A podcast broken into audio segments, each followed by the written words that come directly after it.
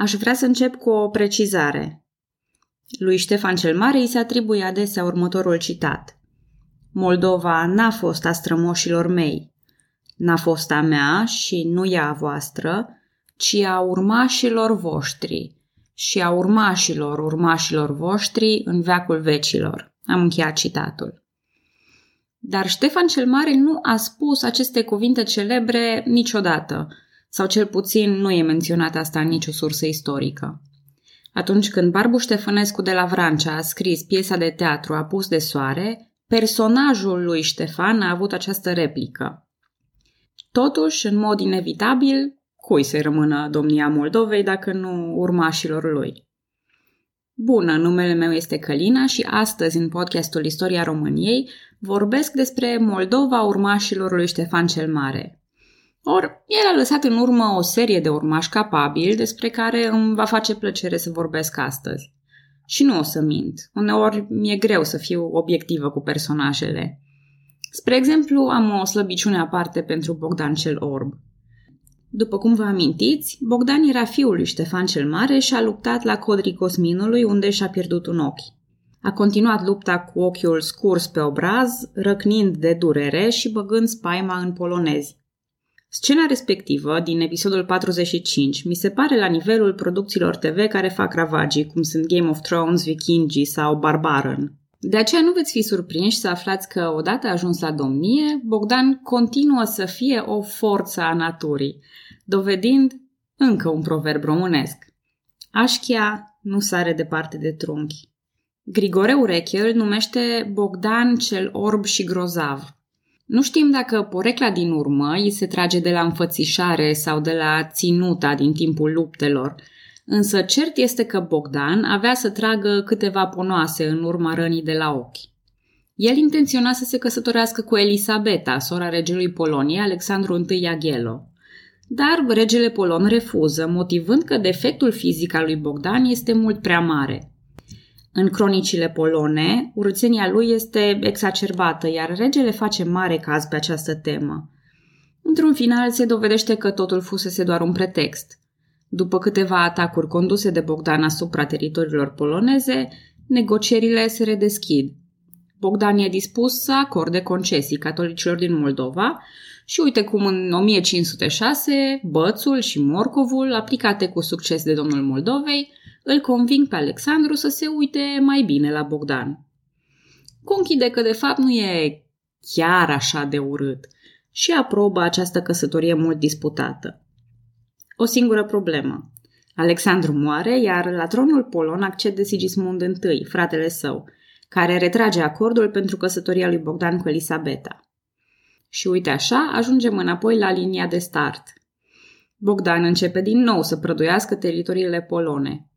Sigismund decide atunci să prade părți din Moldova.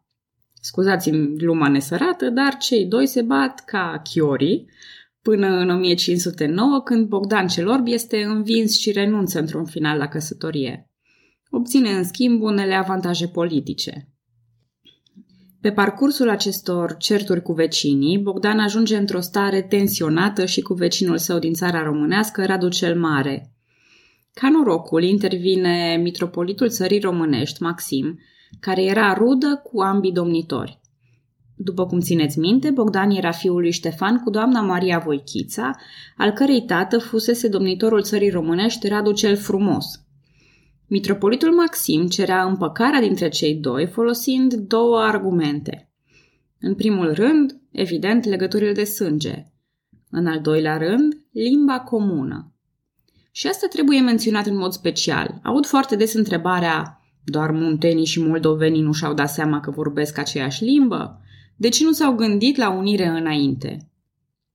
Ba da, ba da, își dădeau seama și dovadă stau incidente precum cel dintre Bogdan cel Orb și Radu cel Mare.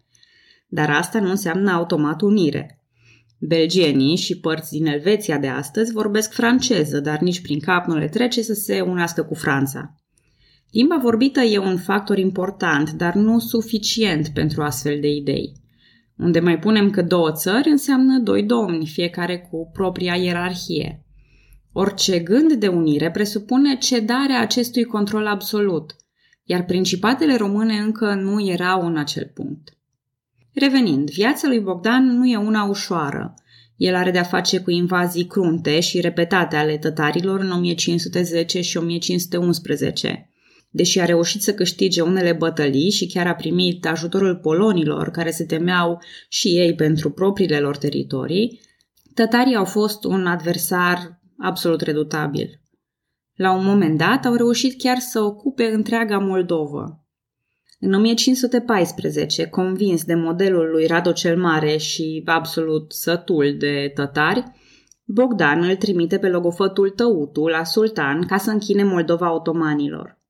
Condițiile sunt similare celor pe care le-am descris în episodul 42 cu privire la Radu cel Mare. Moldova are autonomie, dar recunoaște suzeranitatea otomană și plătește tribut. Nu o să insist asupra aspectelor pe care le-am mai discutat, dar repet că situația este destul de favorabilă pentru toate părțile. Otomanii câștigau liniște și pace din partea unei țări limitrofe Imperiului, iar Moldova scapă de pericolul tătarilor.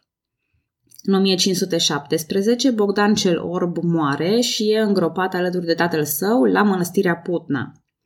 Deși fusese căsătorit de trei ori, Bogdan a avut doar copii nelegitimi. Unul dintre aceștia, Ștefăniță, i-a urmat imediat la domnie. Ceilalți doi, Alexandru Cornea și Alexandru Lăpușneanu, au ajuns și ei domni la un moment dat. Dar haideți să procedăm frumos în ordine cronologică. Ștefăniță sau Ștefan al IV-lea era minor la moartea tatălui său în 1517, așa că boierii din divan au preluat conducerea țării. În practică, liderul era hatmanul Luca Arbore.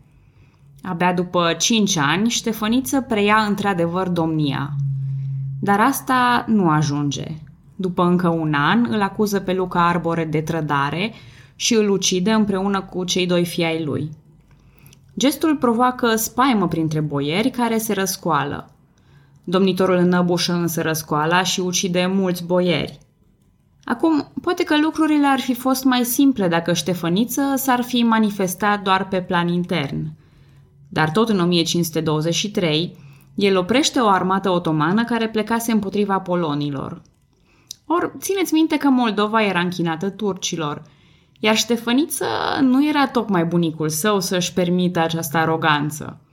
Nu avea nici vârsta, nici experiența, nici capacitatea nici viziunea tizului său cel mare. A murit la 21 de ani, în 1527, iar bănuiala istoricilor este că a fost otrăvit. A fost o domnie scurtă și confuză, greu de definit. Mort fără urmași, boierimea avea de ales. Ori se orientau spre unul dintre frații lui, ori, ei bine, aveau la dispoziție și o alegere inedită. În episodul 45 vă povesteam de Maria Rareșoaia, amanta lui Ștefan cel Mare din Hârlău. Și tot atunci vă spuneam că din această relație a apărut Petru Rareș. El a continuat tradiția familiei din partea tatălui legitim, evident, în negoțul cu pește, așa că a fost poreclit măjerul, adică pescarul. Majele era un fel de năvod folosit de pescari. Sigur, asta nu însemna că Petru Rareș era un umil pescar – o să vedeți că același lucru îi se va întâmpla și lui Mircea Ciobanul, care nu a fost cioban, ci pur și simplu negustor de oi.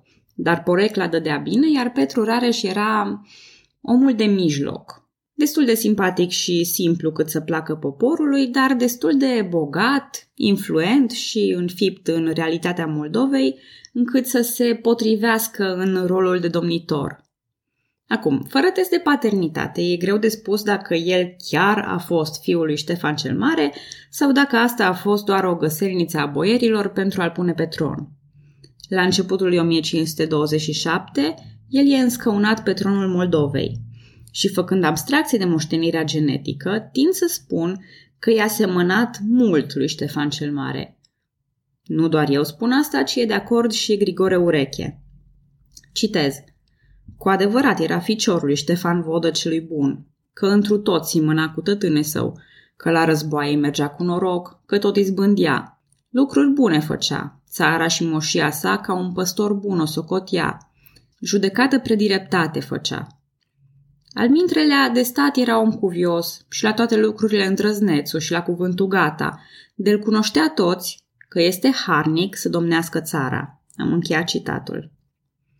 Abia ajuns la conducere, Petru Rareș ia aceleași măsuri pe care le luase Ștefan cu ani în urmă. Anume, îi iartă pe boierii fugiți din Moldova și îi asigură că pot reveni în țară fără să se teamă de repercusiuni. În politică descoperise același secret că trebuie să se concentreze pe un singur inamic odată. De aceea, el încheie o alianță anti-otomană cu Polonia și caută să se înțeleagă bine și cu vecinii din Ungaria și țara românească. Țineți minte că încă ne aflăm înaintea bătăliei de la Mohaci, așa că maghiarii încă au discreția asupra propriilor alianțe. Petru Rareș le oferă privilegii comerciale, dar în schimb păstrează cetățile din Transilvania, oferite mai de mult tatălui său. Dacă ați uitat, vă amintesc eu că Ștefan cel Mare a avut moșii la Ciceu și cetatea de Baltă în Transilvania, iar aceste moșii vor reveni cât de curând în lumina reflectoarelor. În ceea ce privește relațiile cu țara românească, Petru Rareș e ceva mai subtil decât Ștefan cel Mare. În loc să pună mâna constant pe armă și să intervină în politica internă a muntenilor, el alege o cale mai bine bătută de a stabili relații diplomatice. Căsătoria de conveniență.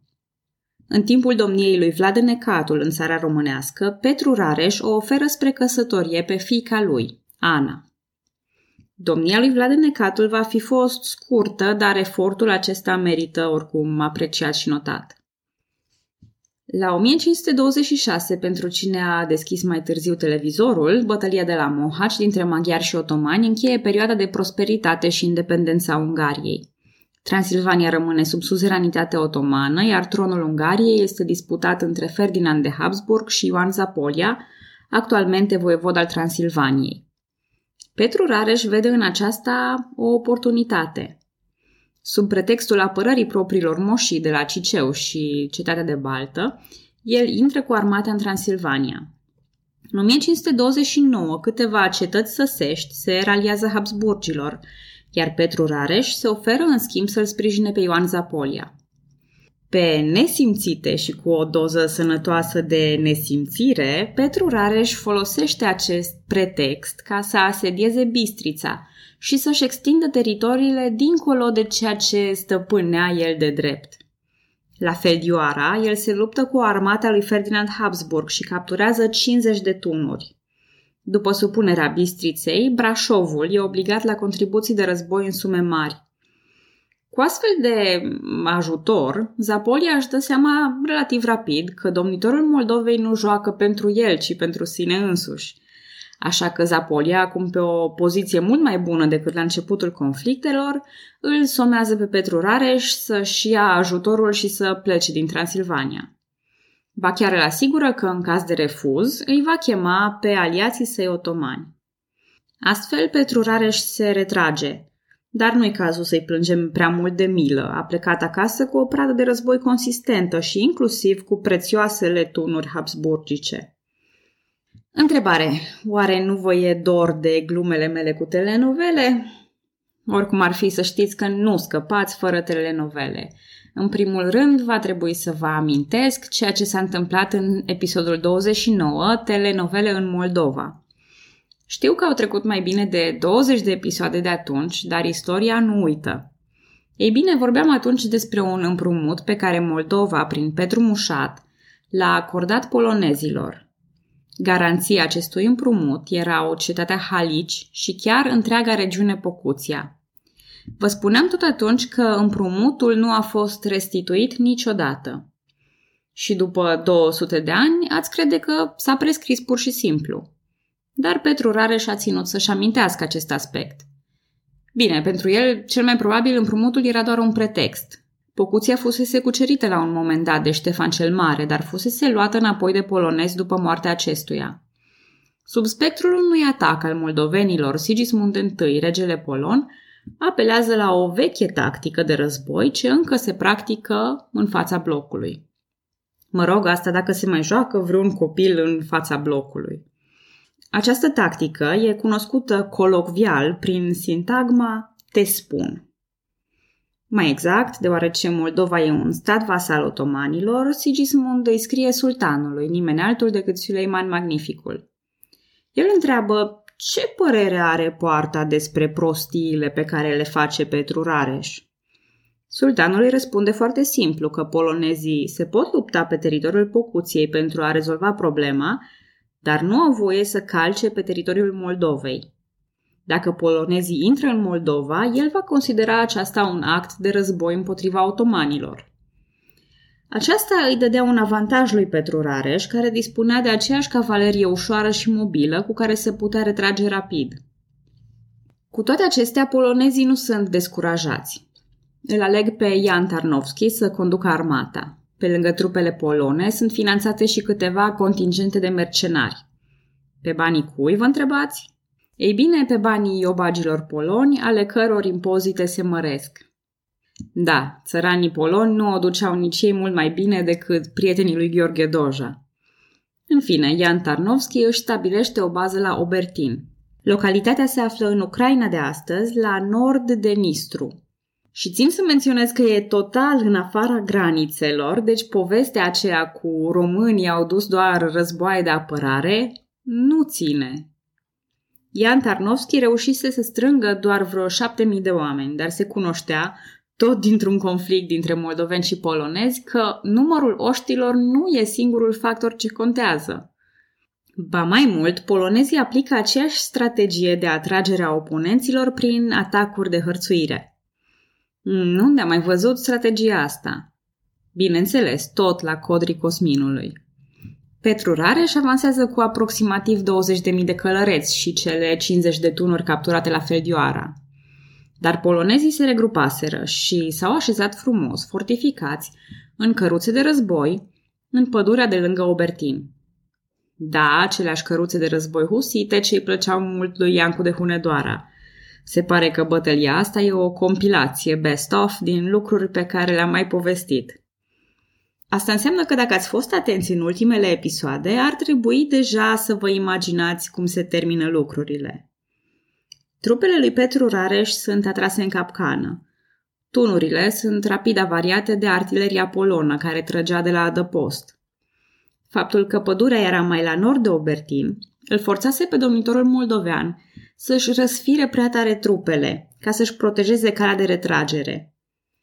Asta însemna că flancul drept era în urmă, spre Obertin, în timp ce flancul stâng lua din plin cafteala oferită de polonezi. Dar în căruțele fortificate era doar infanteria și artileria poloneză, ceea ce înseamnă că unele contingente de cavalerie sunt libere să atace acel flanc drept moldovenesc atât de apetisant. În urma bătăliei, Petru Rareș e nevoit să se retragă definitiv din Pocuția, iar pierderile sunt foarte mari aproape 8.000 de moldoveni morți, 1.000 capturați și tunurile de la Feldioara pierdute. Însuși domnitorul e rănit în luptă, dovedind că nu ajunge a moșteni doar îndrăzneala lui Ștefan cel Mare.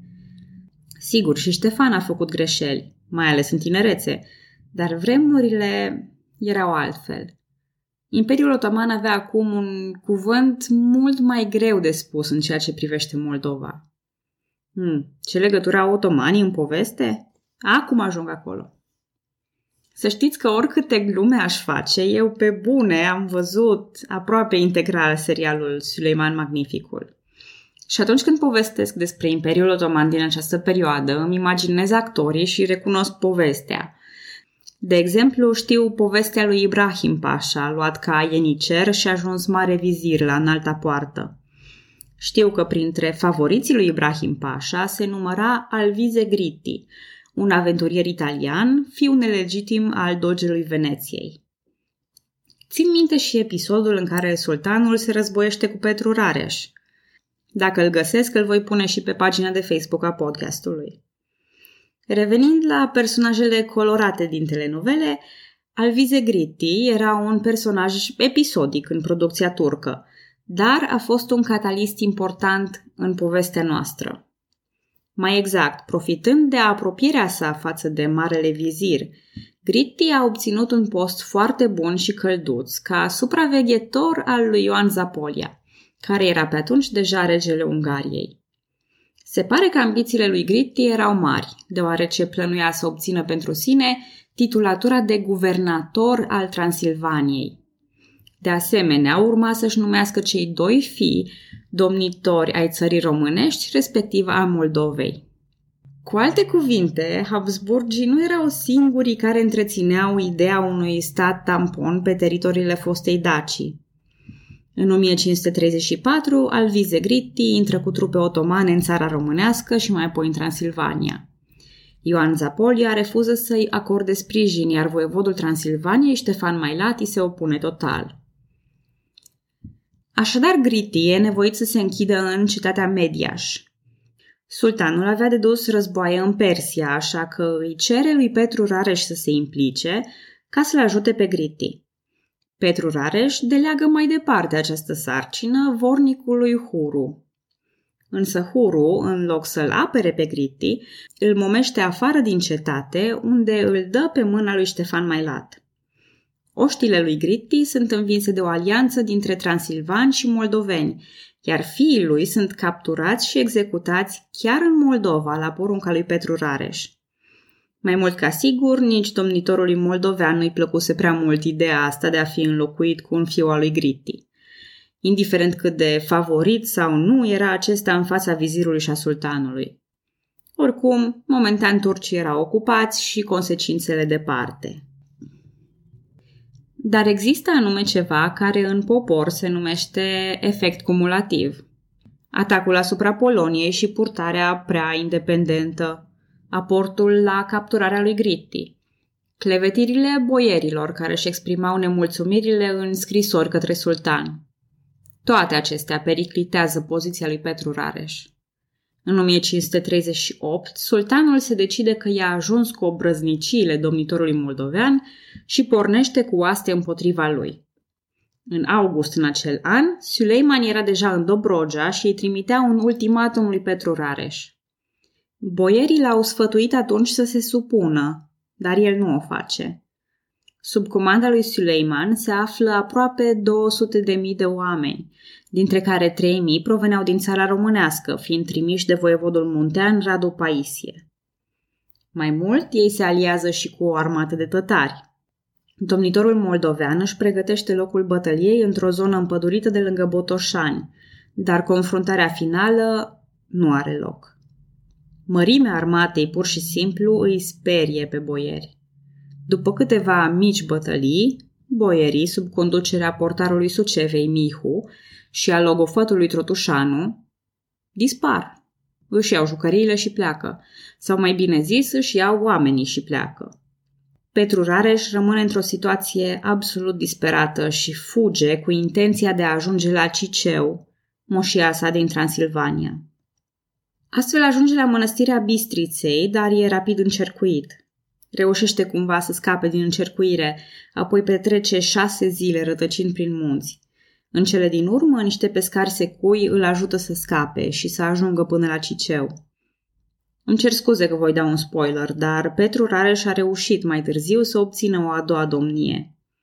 Iar în timpul acelei domnii a dat un hrisov, în care povestește el însuși prin ce a trecut în 1538. Cred că merită să-l citez. Atunci am văzut că nu voi putea să le stau împotrivă și, lăsând oștile mele, am fugit și am ajuns la mănăstirea Bistrița, la Sfintele Icoane, și mult am plâns. La fel și egumenul și tot soborul plângea împreună cu mine, cu fierbinți lacrimi. Și am dat făgăduință că de mă voi întoarce iarăși la scaunul meu, cu bine și biruitor, atunci din temelie voi înnoi Sfânta Mănăstire iar părinții încă au înmulțit ruga către Dumnezeu, dând laude, făcând denie pentru mine și dându-le sărutare am zis, Părinți sfinți, rugați pe Dumnezeu și mă iertați. Și m-am despărțit de dânsii și m-am dus prin locuri pustii. Și biruind, am luat iarăși scaunul meu și mi-am adus aminte de făgăduiala mea. Am încheiat citatul. Între timp, Suleiman Magnificul intra în Suceava și lua tezaurul, inclusiv spada lui Ștefan cel Mare. Aceasta se află și acum într-un muzeu din Istanbul. Deși autoritățile române au făcut mai multe demersuri pentru a o recupera, turcii susțin că astfel s-ar crea un precedent și orice nație ar putea cere să-și recupereze exponatele. De altfel, acesta este un light motiv legat de muzeele din toată lumea, în principal în statele care au fost mai de mult puteri imperiale. Mai ales în ultimii ani, a fost pus în discuție de mai multe ori dacă aceste muzee au vreun drept asupra exponatelor din punct de vedere moral cel puțin. Dar, sigur, scandalurile contemporane sunt dincolo de tema podcastului. Într-o premieră în ceea ce privește principatele române, sultanul alege chiar el noul domnitor fără aportul boierilor. Astfel ajunge pe tron Ștefan, un nepot al lui Ștefan cel Mare, zis ulterior Ștefan Lăcustă. Dar ajungem în curând și la porecla lui. Pe lângă alegerea succesorului la domnia Moldovei, sultanul ordonă și dublarea haraciului și cedarea unor teritorii la est de Nistru, mai exact Tighina. Toate acestea sunt dispuse într-un decret unilateral al lui Suleiman. Aceasta e o altă înfrângere pentru politica Moldovei care nici măcar nu e inclusă în vreun tratat, ci e nevoită efectiv să se supună unor ordine primite. Nici mai mult, nici mai puțin. Suleiman Magnificul e pe val. Cucerise Ungaria și acum reușise să supună ușor Moldova. Probabil considera treaba bine făcută și încheiată. Dar toate celelalte personaje se pregătesc pentru ceea ce urmează. Ștefan Lăcustă, noul domnitor al Moldovei, pășește timid spre tron. Boierii ce l-au trădat pe Petru Rareș se întreabă dacă oare au luat calea cea bună sau, într-o bună zi, lucrurile se vor întoarce împotriva lor. Iar Petru Rareș, într-o odaie din Ciceu, deja plănuiește. Ce plănuiește? Ei, știți că asta rămâne pe data viitoare.